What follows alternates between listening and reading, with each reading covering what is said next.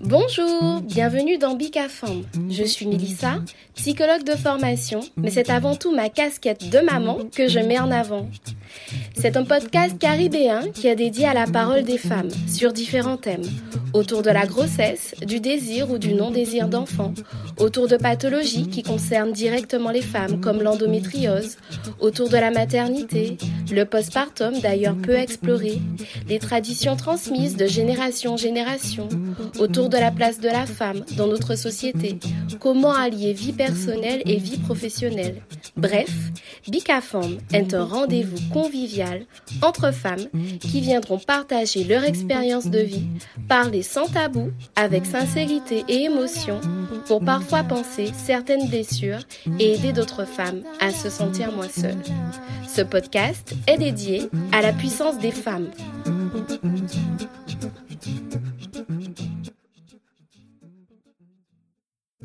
Dans cet épisode, Elodie parle de son expérience de la maternité avec ses trois enfants et notamment avec ses deux fils qui sont atteints de troubles du spectre autistique. Elle se livre sur ses accouchements impactés par la prééclampsie et son combat au quotidien pour l'inclusion de ses fils. Bref, sans plus tarder, je vous laisse découvrir le témoignage plein d'amour et d'espoir de cette femme incroyable. Bonne écoute Bonjour Elodie. Bonjour. Ben, je te remercie d'avoir accepté de participer à Bicafam. Merci infiniment pour ça. Euh, Merci à toi surtout. Et puis, ben, on va commencer ben, par une présentation. Est-ce que tu peux te présenter de la façon dont tu le souhaites, s'il te plaît? Je m'appelle Elodie, je suis designer graphique, je suis créatrice de la marque HD Store et je suis euh, maman de trois enfants, dont deux qui sont autistes. D'accord. On va commencer par ton désir d'enfant. Il était présent euh, depuis longtemps longtemps? Est-ce qu'il était présent depuis l'enfance ou est-ce qu'il est venu après? Est-ce que tu peux nous en parler? Je dirais pas depuis l'enfance, euh, mais à une période déjà avec le père de mes enfants, Mhm. on avait le désir d'avoir des enfants, on a tenté, mais sans succès. Et du au moment où on s'y attendait le moins, à vrai dire, on on, on va dire que entre parenthèses, on vivait des choses un petit peu compliquées, donc on n'était plus du tout sur ça. Et en Mhm. fait, on a eu notre premier fils. D'accord. Et du coup, alors justement, au moment où, euh, où, où tu apprends que tu es enceinte, comment tu réagis? Quelle émotion euh, te traverse Enfin, comment ça se passe? Ah, je suis passée par toutes les émotions. Ouais, franchement, j'étais Mhm. comme les emojis euh, des portables. Du coup, au début, j'étais dans le déni. Si tu veux, Mhm. j'avais, euh, ben, j'avais pas mes règles, mais dans ma tête, je me disais, mais non, mais c'est pas possible, en fait. J'avais tous les symptômes et j'étais vraiment dans le déni. Et quand j'ai fait le test, qui s'est avéré être positif, j'étais contente, mais j'ai commencé à stresser. Franchement, j'ai vraiment eu peur, en fait. Je me suis dit, ben, est-ce que je serai une bonne mère? Est-ce que c'est vraiment le moment? Est-ce que je vais, je vais pouvoir assumer? Mhm. Il y a plusieurs émotions qui t'ont traversé à ce moment-là. Et du coup, alors comment, au fil du temps, euh, tu as commencé à accepter tout ça et comment ta grossesse s'est déroulée? J'ai accepté très rapidement. hein. C'est toutes les émotions sont passées en quelques minutes, on va dire. D'accord. Par contre, la peur est restée pendant toute ma grossesse. Honnêtement, je pense pas que ça ait été une bonne chose parce que du coup, ben, généralement, les bébés ressentent tout ce, tout ce qu'on ressent, en fait. Et j'ai vraiment stressé du début jusqu'à la fin de la grossesse. J'étais tout le temps triste parce que j'avais de mauvais souvenirs de mon enfance qui remontaient et Mhm. je me disais, ben, en fait, j'ai pas envie de reproduire ce, ce que j'ai vécu et ce que je n'ai pas du tout envie de reproduire. Et franchement, j'avais vraiment cette peur de me dire que je serais pas à la hauteur. Mhm. Et du coup, euh, comment tu gérais cette peur? Est-ce que tu en parlais à, ton compagnon? Est-ce que tu en parlais à d'autres personnes ou tu gardais tout ça pour toi? Alors non, justement, c'est ça mon problème. C'est un défaut chez moi. Quand je vais mal, je me renferme. Je me renferme et je... Il y a la culpabilité de se dire que, je sais pas si c'est quelque chose à partager, enfin, peut être heureuse, même faire des photos, ce genre de choses. Ben, limite, mon entourage me posait des questions, ben, ça me stressait tellement que je répondais sèchement et j'avais fini avec eux. Donc, euh, Mhm. je partageais les informations, mais c'est comme si ça me mettait encore plus la pression, en fait. Et du Mhm. coup, je me renfermais. Je gardais vraiment tout pour moi. Et du coup, quand mon mari partait au travail, je pleurais. Quand il Mhm. revenait, il faisait comme si, euh, voilà, ça va. Je lui disais quand même que j'étais triste et que j'avais peur, mais je montrais pas la peur que je ressentais vraiment. Je lui montrais que j'avais peur, mais à l'extrême en fait. Tu lissais un petit peu les choses et même avec les professionnels, tu avais un suivi euh, gynéco ou avec une sage-femme Avec une sage-femme. Je lui en ai parlé quand même. J'ai dû évoquer certaines choses que j'ai vécues dans mon enfance. Du coup, elle a compris elle a compris. Mmh et en plus, c'est un peu compliqué aussi parce que j'avais une baisse de libido, mais vraiment mmh à l'extrême. Et mmh du coup, je le vivais mal parce que je me disais, mais mon Dieu, je j'aime plus mon mari. Tu culpabilisais. Je savais pas que ça arrivait en fait aux femmes enceintes. Donc moi, je me disais que ben, en fait, c'est quoi ça, en fait? Comment je vais faire? Mmh Comment ça? Je suis enceinte, j'aime plus mon mari comme ça du jour au lendemain. En même temps, personne ne parle de ça. C'est vrai que la sexualité euh, durant la grossesse ou même la sexualité après l'accouchement aussi, euh, enfin, on n'en parle pas tant que ça. Et du coup, ben, ça fait que qu'effectivement, on peut se poser plein de questions et d'où euh, cette culpabilité que tu ressentais. C'est ça. Et du coup, au fil de ta grossesse, finalement, à part cette tristesse, cette angoisse, est-ce qu'elle se passait bien au niveau physique? Ah non, pas. Oh là là. Mmh J'ai été malade jusqu'à la fin de ma grossesse. Euh, je faisais souvent des malaises aussi. D'accord. depuis cette grossesse aussi, on m'a dit que j'étais anémie. Et donc, c'était un peu, c'était un peu compliqué. Surtout que je n'aime pas rester à ne rien faire. J'ai l'habitude d'être assez dynamique. Et là, j'étais un peu amorphe. Donc, euh, c'était pas évident. Mmh et du coup, comment s'est passé ton accouchement? Le jour J, j'ai eu, euh, j'ai eu une contraction assez violente. Et euh, juste après ça, j'ai, j'ai perdu les os, parti à la maternité. On a fait le petit check-up et tout. Et là, elle m'explique que j'ai des protéines dans les urines et que ça veut dire que je fais une prééclampsie. Mhm. Honnêtement, j'ai, je lui ai dit OK et elle m'a dit que mon col prend trop de temps pour s'ouvrir et que elle va injecter un produit dans la période. Elle m'a dit malheureusement, pour moi c'est pas c'est pas grave, mais elle m'a dit malheureusement si ça s'ouvre pas plus vite que ça, faudra faire une césarienne. Moi j'étais, mhm. j'avais pas de souci avec ça parce que franchement dans ma tête, la seule chose qui m'intéressait, c'est que mon fils euh, soit en bonne santé. Bien sûr. Je suis passée au bloc opératoire. Ma tension n'arrêtait pas de monter. Du il a fallu euh, faire la césarienne sous, sous anesthésie générale parce que mmh on a on a failli passer en fait. Mais je oh sais juste que avant de m'endormir, je sais juste que j'étais à 19 de tension. Ah là là là. Et donc, Énorme. Et du coup, au moment où on te parle de prééclampsie, est-ce que tu en avais entendu parler? Et est-ce qu'on t'explique en fait euh, la gravité de la prééclampsie? Alors oui, j'en avais entendu parler parce que la mère a perdu un enfant après avoir fait une prééclampsie. D'accord. Elle m'a, elle m'en a parlé, mais si tu veux, malgré ça, tu vois, j'avais pas associé le fait, que ça peut réellement être grave. Je me suis dit peut-être que c'est pour elle, parce que les mmh médecins ont peut-être pas réagi, parce, parce qu'elle-même elle savait pas. J'arrivais pas à me dire que c'est vraiment grave pour chaque personne qui a ça, en fait. Mmh Moi, je me disais juste, c'est peut-être qu'il faut réagir vite ou autre, mais en fait, pour tout le monde, ça laisse euh, des séquelles. Mmh que ça soit physiologique. Mmh Et c'est vrai que malheureusement, euh, la prééclampsie, euh, on n'en parle pas assez. Je pense que tant qu'on ne l'a pas vécu soi-même ou qu'on n'a pas de proche, en fait, qui l'a vécu, c'est très difficile de, de, prendre conscience de la gravité des choses. Et donc, du coup, tu disais que, qu'effectivement, tu tu as eu une anesthésie générale. C'est ça. Les médecins étaient très apaisants, rassurants. En tout cas, avant que je m'endorme, je sais juste que apparemment j'ai pris plus de temps que prévu pour le réveil. Mon fils, lui, il a fait un arrêt cardiaque. Dieu merci. Après, ils, ben, ont réussi à le réanimer. C'est ça.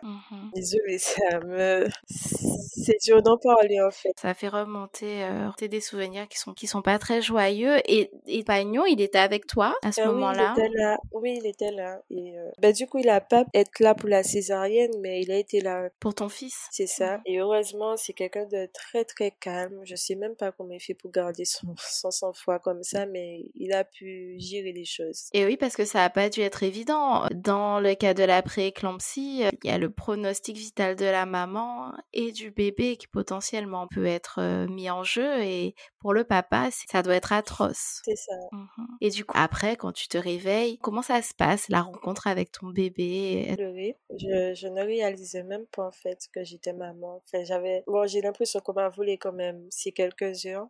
Donc, mmh donc du coup, j'étais émue. Ça s'est super bien passé, sauf que j'ai trouvé le moment de coucou, puisque du coup, nous, on était séparés. Il était au service néonat et moi, mmh j'étais au service gynécologique par rapport à la prééclampsie, puisque j'ai fait euh, un hématome rétroplacentaire, en fait. Et donc, du coup, on gardé.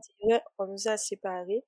Et en fait, euh, moi, j'aurais aimé rester avec lui plus longtemps, mais bon. Euh, mmh donc, c'était assez difficile, en fait. chaque Mmh. moment où je devais ben, me séparer, franchement, c'était c'était déchirant dur. pour moi. Avant d'accoucher, est-ce que tu avais euh, le projet d'allaiter ton fils? Ça me tenait vraiment à cœur. Malheureusement, je n'ai pas du tout réussi. Ce fut un échec parce qu'en fait, euh, déjà, j'ai j'ai eu la montée de lait assez rapidement. Donc, mes seins se- étaient vraiment, vraiment très, très, très engorgés. Et j'ai les seins, les bouts de seins ombiliqués, sauf que je n'avais pas un superbe accompagnement. Donc, euh, Mhm. on essayait de me guider, mais les seins étaient tellement engorgés qu'il n'y avait pas du tout de lait qui sortait. Et il y avait carrément mes veines qui sortaient. Franchement, c'était, c'était juste horrible, en fait. Ça faisait vraiment Mhm. super mal. C'était très Et j'ai vraiment, oui, j'ai vraiment essayé, mais j'ai pas réussi. Et du coup, ben, fallait le nourrir. Donc, euh, je leur ai dit, c'est pas grave. Vous pouvez, vous pouvez lui donner le biberon. On va pas le laisser comme ça. Mhm. Donc, je n'ai pas pu, je n'ai pas pu l'allaiter. D'accord. Et du coup, ça, c'est euh, un Ah regret oui. de ne pas Ah avoir oui, été bien euh, accompagné. euh, oui. Et c'est vrai que peut-être qu'avec un bon accompagnement, les choses auraient pu être différentes. Oui, je pense. Mhm. Et du coup, alors, combien de temps que ton fils est resté en, en néonat?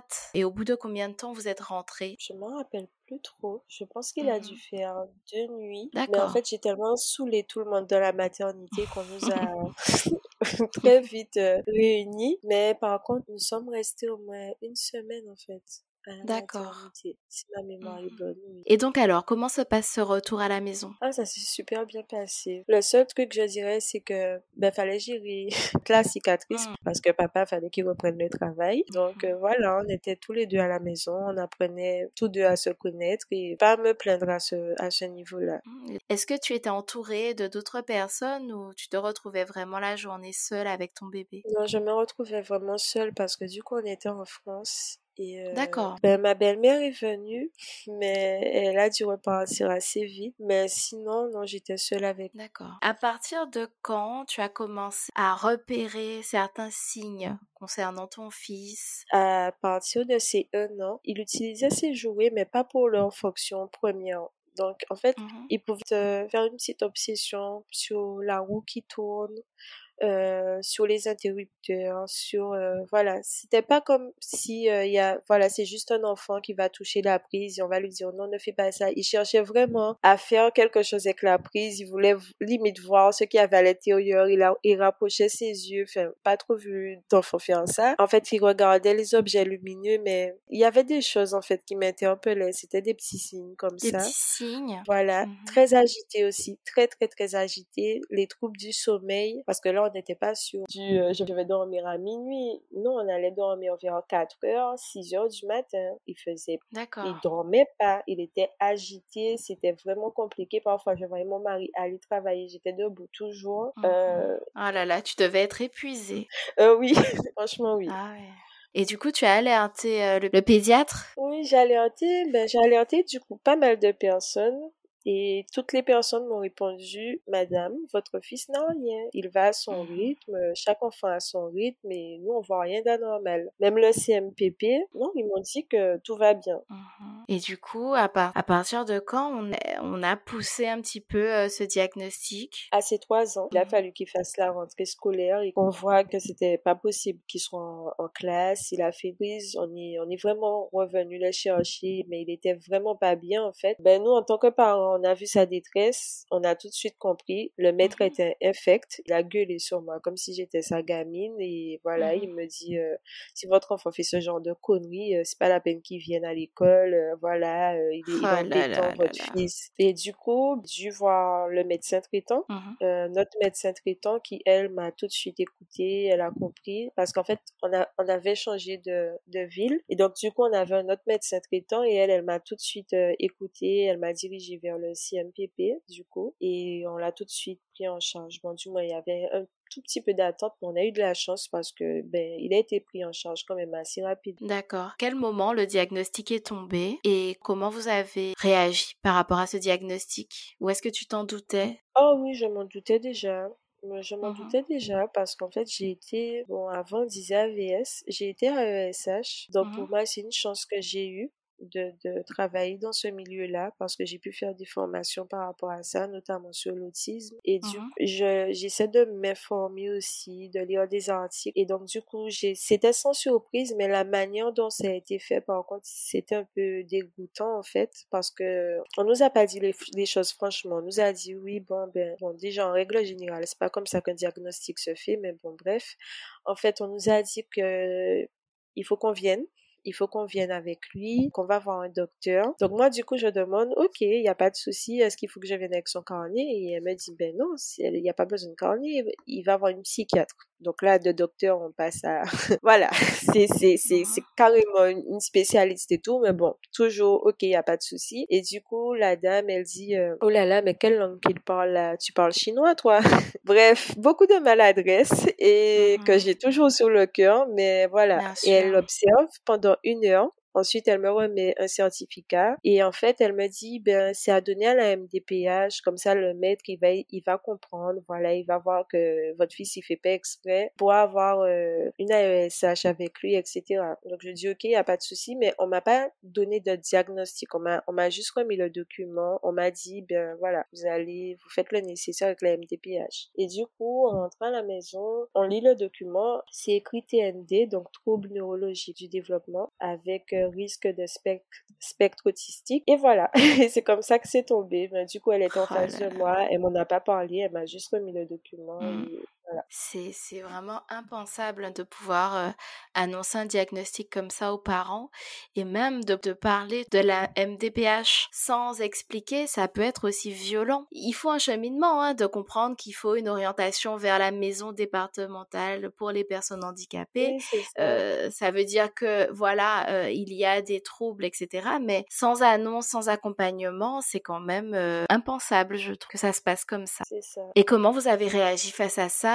Comment tous les deux Comment ton, ton mari aussi a réagi? Ben, j'étais pas contente, mais du coup, j'étais, fait le diagnostic est tombé un peu tard. J'étais enceinte déjà de, de mon troisième fils. Et donc, Mhm. du coup, j'étais vraiment, vraiment pas contente. J'ai même pleuré, en fait. Mon mari, il était aussi mécontent moi parce qu'en fait, il a dit, mais on était dans le bureau, fait comment ça, la dame prend pas le temps de nous parler, de, même si on sait, ben, elle peut prendre le temps de nous expliquer les choses. Bien Et sûr. surtout, on se dit, mais qu'en fait, déjà, en une heure, c'est pas possible de diagnostiquer un enfant. Parce qu'en fait, il y a plusieurs phases. Il faut tester la psychomotricité, il faut tester, enfin, il y a plein, de- il y a plein d'étapes. Mhm. Et elle, elle a pris une heure. Et par contre, j'ai fait, j'ai fait savoir que j'étais pas contente au CMPP. Mais en soi, euh, voilà, c'est pas aller plus loin. D'accord. Et du coup, après, il a été orienté vers le CAMS. Est-ce qu'à ce moment-là aussi, au niveau de la scolarisation, qu'est-ce qui a été décidé Euh, Bon, le CAM, c'est parce que nous sommes revenus en Guadeloupe, en fait. Euh, après, oui, il est scolarisé. Il est, il est scolarisé dans une école euh, normale. mhm. Et il a un AESH avec qui ça se passe vraiment hyper bien. Et franchement, cette école-là, je pense vraiment qu'elle est géniale. hein, parce que j'ai rarement vu des personnels comme ça. Tu peux parler de Bon, l'école. ben, c'est, l'école Félix Deval de Bémaro. Du coup, ça se passe vraiment, vraiment bien. Euh, La Mhm. maîtresse, elle est géniale. La ESH, la directrice, franchement. Quand ça se et- passe bien, c'est important aussi d'en parler. hein, Oui, c'est, euh, vrai. Du coup, là, ton, ton fils, tu sens qu'il est compris et, euh, et qu'on tient compte aussi de ses difficultés. On adapte les choses. Oui, franchement, oui. Franchement, on sent que c'est différent de ce qu'on a vu. On a pu vous connaître. D'accord. Et du coup, tu vas revenir un petit peu euh, dans la chronologie, parler de ton troisième fils, mais du coup, alors déjà, le désir du deuxième enfant, à quel moment vous avez euh, eu ce désir de deuxième enfant? Euh, comment ça s'est passé? On n'a pas eu de... Franchement, après ce que j'avais vécu, franchement, euh, moi, je m'étais pas trop remise de, de, de Mhm. l'accouchement que j'avais eu. Et honnêtement, dans ma tête, je m'étais déjà dit, ah non, non, alors là, c'est bon, je veux plus d'enfants.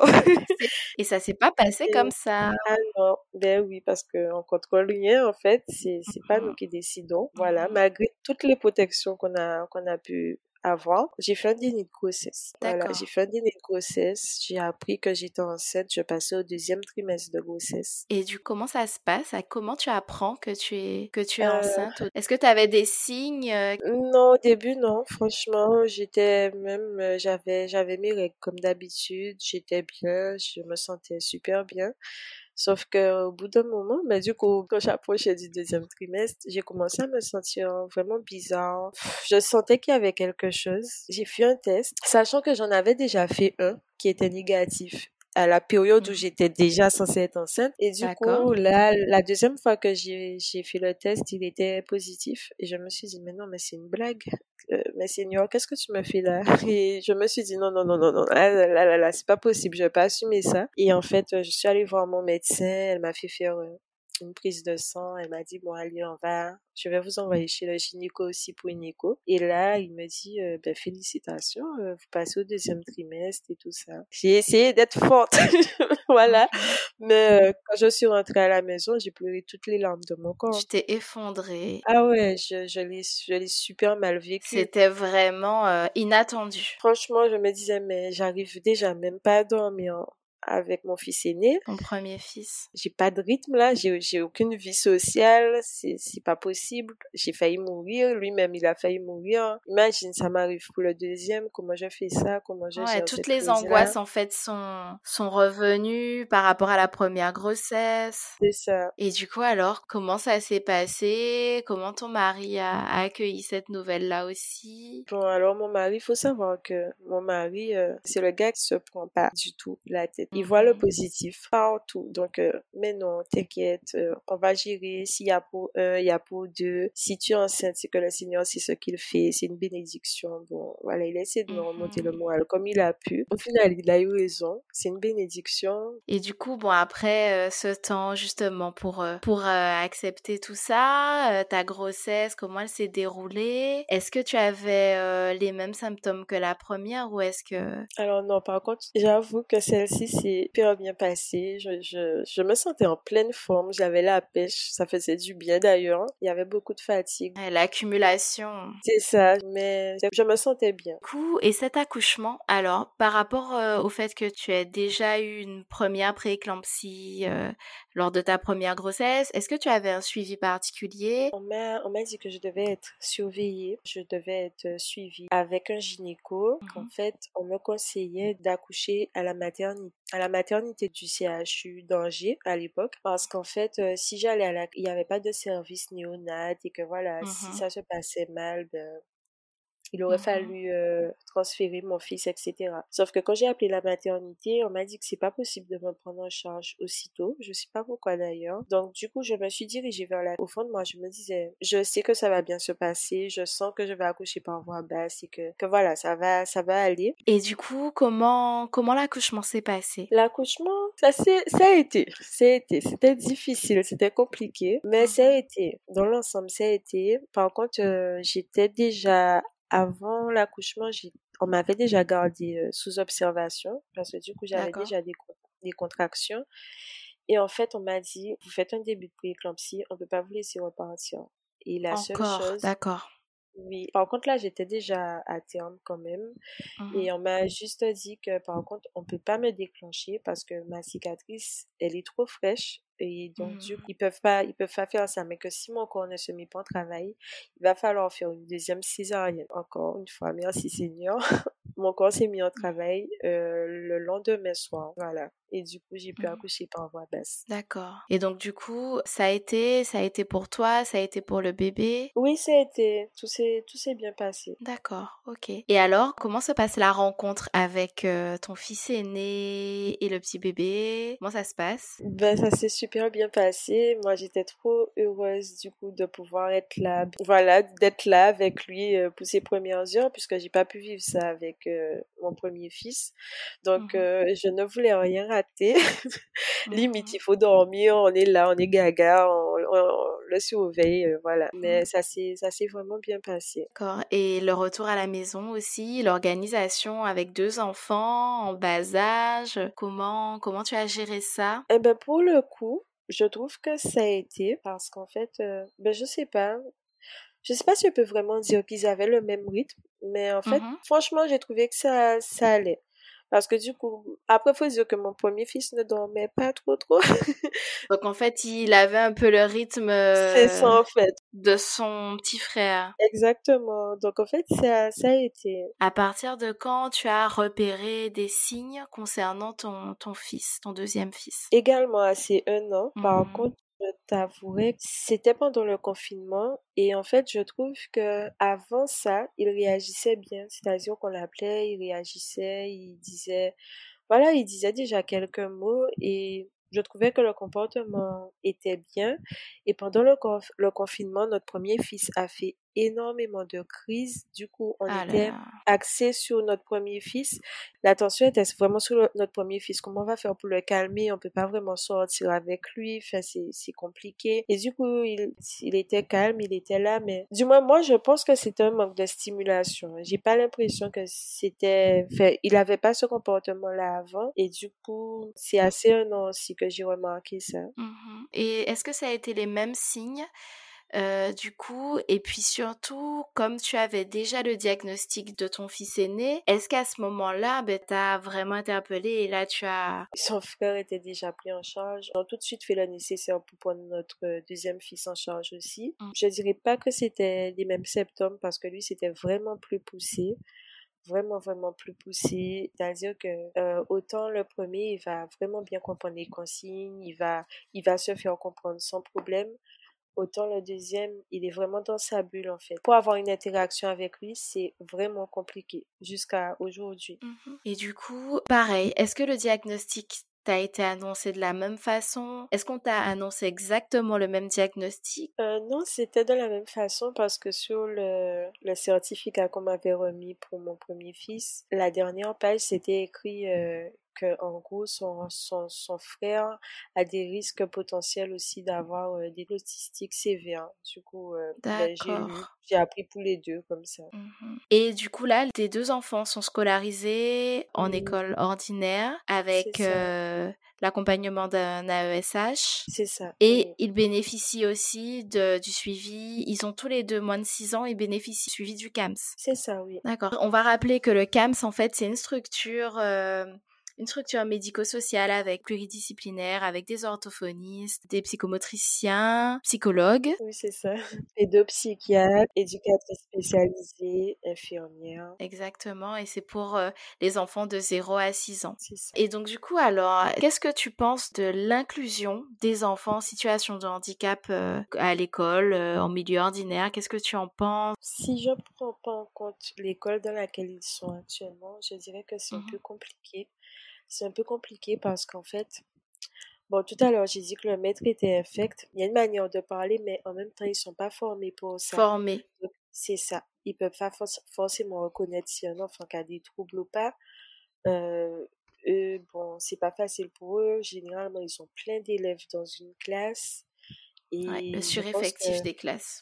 c'est ça. Et bon, ça facilite pas les choses, sachant que c'est c'est assez épuisant d'avoir euh, un enfant euh, à sa charge qui a des troubles et tout. On sent qu'il- que, bon, voilà, il y a des efforts de fait, mais ça reste compliqué, l'inclusion. Même, je vois, ne serait-ce que pour euh, euh, les, les activités extrascolaires, c'est Mhm. tout aussi compliqué, en fait. C'est tout aussi Alors, quand tu dis que c'est tout aussi compliqué, est-ce que tu as eu des refus euh, de, de certains, euh, certains lieux euh? Alors, je n'ai pas eu de refus, mais quand je me suis renseignée pour la natation, le monsieur m'a dit que pour le moment, ils acceptent, mais à arriver à un certain âge, ils n'acceptent plus parce qu'après, ils sont trop durs, trop différents, euh, voilà, pour reprendre ces mots, trop différents et que voilà, c'est Trop différents. généralement, ils prennent Comment un parent peut, euh, peut accueillir ça, quoi C'est c'est encore stigmatiser l'enfant euh, et on parle parle d'inclusion, c'est ça n'a pas de sens. Et du coup alors comment comment tu vis tout ça et quelles sont les difficultés, les plus grosses difficultés que tu rencontres dans ton quotidien? On apprend chaque jour à ne pas s'occuper du regard des Mhm. autres ou même de ce qui peuvent, enfin, ce que les gens peuvent dire. Mhm. Euh, ma plus grosse difficulté, je t'avouerai que c'est de trouver du temps pour moi. Vraiment. Mhm, mhm. Euh, je manque de temps pour moi et parfois c'est assez frustrant. Sinon, je suis pas, je fais confiance à mes fils. Pour moi, ils peuvent tout faire. Ils vont juste à leur rythme.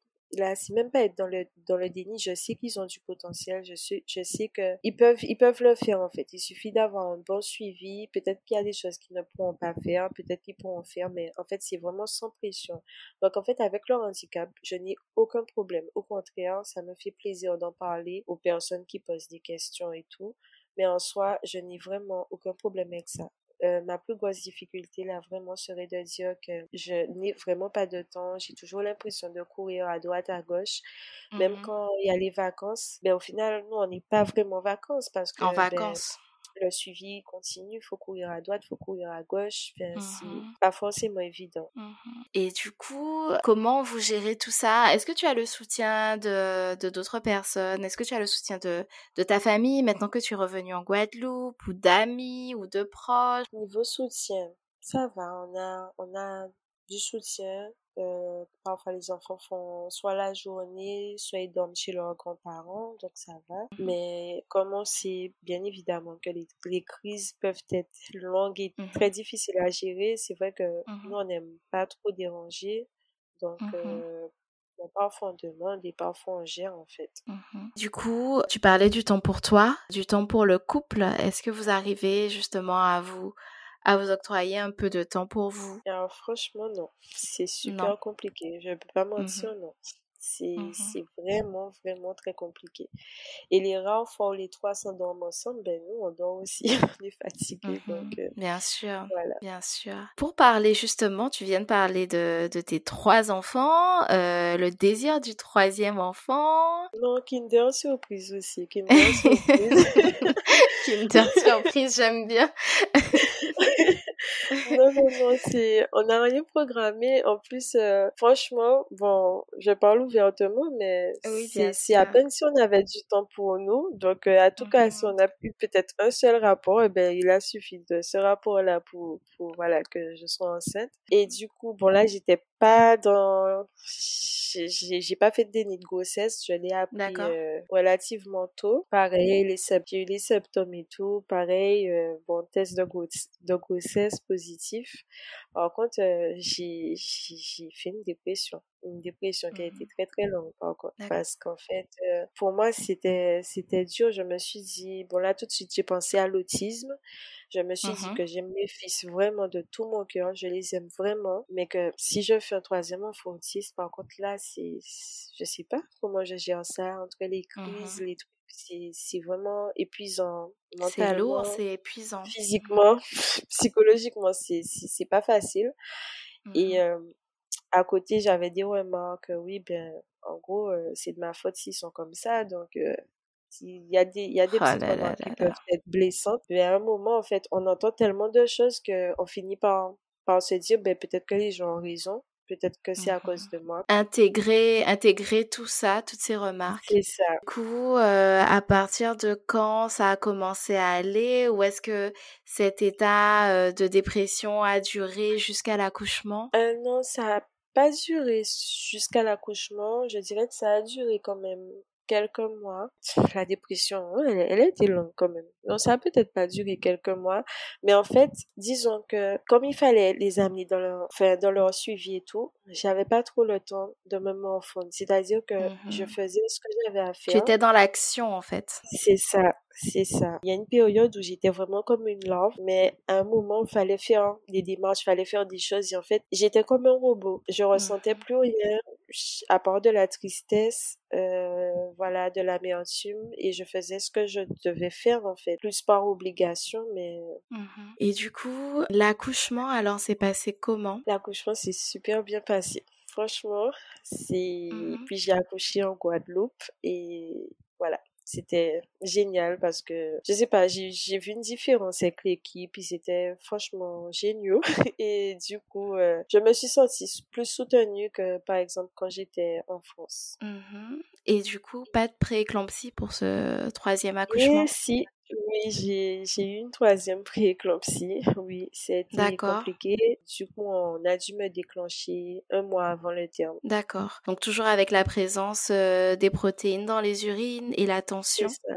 C'est ça. Donc, ce déclenchement, comment ça s'est passé? Oh, ça s'est bien passé. Ça a été super rapide, donc euh, j'ai pas à me plaindre. Ça s'est vraiment bien passé. Honnêtement, euh, je me, je ne me suis pas prise la tête pour. Euh, non, non, j'ai, je me suis pas prise la tête parce qu'en fait, pour les trois grossesses, on va dire que j'étais en galère par rapport à la prééclampsie, mais au fond de moi, je sentais que ça allait bien se passer en fait. Je sentais Mhm. que voilà, même si on me parlait de prééclampsie, ça voilà, je savais que ça allait bien se passer. Que ça Donc, irait. C'est ça. Et donc, ton fils est arrivé, il était en, en bonne santé, toi aussi? Oui, c'est ça. Mhm. Et donc là, voilà, vous avez euh, vos trois enfants. Euh, Non, là, il va me laisser tranquille là, c'est bon. Toi... ah, c'est bon là. euh, La boutique est fermée. Ah, non, non, Alors du coup, comment tu te sens actuellement, Elodie, la Elodie d'aujourd'hui? Comment tu te sens? Je me sens beaucoup mieux. Je me sens beaucoup mieux. Mhm. Déjà, je me suis pardonnée pour certaines choses puisque je m'en suis voulu, par exemple, de ne pas avoir profité de ma première grossesse, ce genre de choses. Et je me sens mieux. Est-ce que tu tu t'es fait accompagner euh, par rapport à tout ce qui s'est passé? Justement, on n'a pas parlé de ça, mais Oui, Mhm. franchement, j'ai, fait le nécessaire pour avoir euh, une psychologue. J'ai pas Mhm. demandé l'avis de qui que ce soit. J'ai vraiment fait le nécessaire pour, je, je savais au fond de moi que j'en avais besoin. Ça s'est super bien passé. Ça m'a fait du bien. Ça m'a aidé à évoluer, à comprendre des choses, même de, de mon enfance. Franchement, ça m'a, ça m'a vraiment permis de, de revoir un peu ma personnalité, pourquoi je faisais telle ou telle chose. Du coup, quand j'en ai besoin, quand je ressens le besoin de, de parler, je, je fais appel à ma psychologue encore, mais aujourd'hui, franchement, ça va beaucoup mieux. Mhm. Mais c'est vrai que c'est important euh, de parler de, de cette importance de, de se faire accompagner et puis de, de prendre conscience ben, que parfois, hein, quand on traverse des moments difficiles, on a parfois besoin, besoin d'être accompagné et, et c'est important de l'accepter aussi. C'est ça. Parce qu'on a parfois tendance à se dire c'est bon, je suis forte, je vais y arriver toute seule. Et c'est important de, de se rendre compte que parfois on a besoin de cet accompagnement. Pour... Et écoute, ben, je vais te remercier vraiment pour, euh, pour ton témoignage, euh, vraiment euh, sincère, plein de positivité. Je trouve que ton témoignage, il est, rempli de, beaucoup d'espoir. Et je pense que c'est important aussi euh, que d'autres parents, peut-être qui traversent les mêmes choses que toi, tu as traversé, entendent ce témoignage. Et j'avais juste une question avant qu'on qu'on ne termine. Est-ce qu'on t'a parlé du lien possible entre euh, le fait que tes enfants soient autistes et euh, la prééclampsie On m'a parlé de ça, mais en fait, euh, mais ils sont pas sûrs. Ils pensent que ça peut être ça, mais ils ne sont pas sûrs. D'accord, donc ça reste une hypothèse. C'est ça. D'accord. En tout cas, merci. Merci Elodie pour ton témoignage. Puis, bah, écoute, avant de terminer, je vais te demander si tu peux te décrire en trois mots, s'il te plaît. Alors, je dirais résiliente, Mm. douce, parfois. non, douce et sensible, hyper Mhm. sensible même. Mhm. Ben, écoute, on va s'arrêter sur ces trois mots. Merci encore pour tes mots, pour tes mots si Merci justes, pour ta transparence, pour euh, ta sincérité. Merci pour tout ça. Et je pense que, que ça, ça aidera d'autres, d'autres parents. Et puis, ben, on te souhaite tout ce qu'il y a de bon avec tes enfants, avec ton mari. Et, Merci beaucoup. et puis, ben, à bientôt. D'accord, à bientôt. Merci Elodie. Merci à toi. C'était l'épisode 13 de Bicafom, un mot, résilience. Je remercie sincèrement Elodie qui s'est livrée à cœur ouvert sur sa maternité. Je vous remercie pour votre écoute. N'hésitez pas à repartager l'épisode autour de vous. Je vous donne rendez-vous vendredi dans deux semaines pour le prochain épisode. Prenez soin de vous.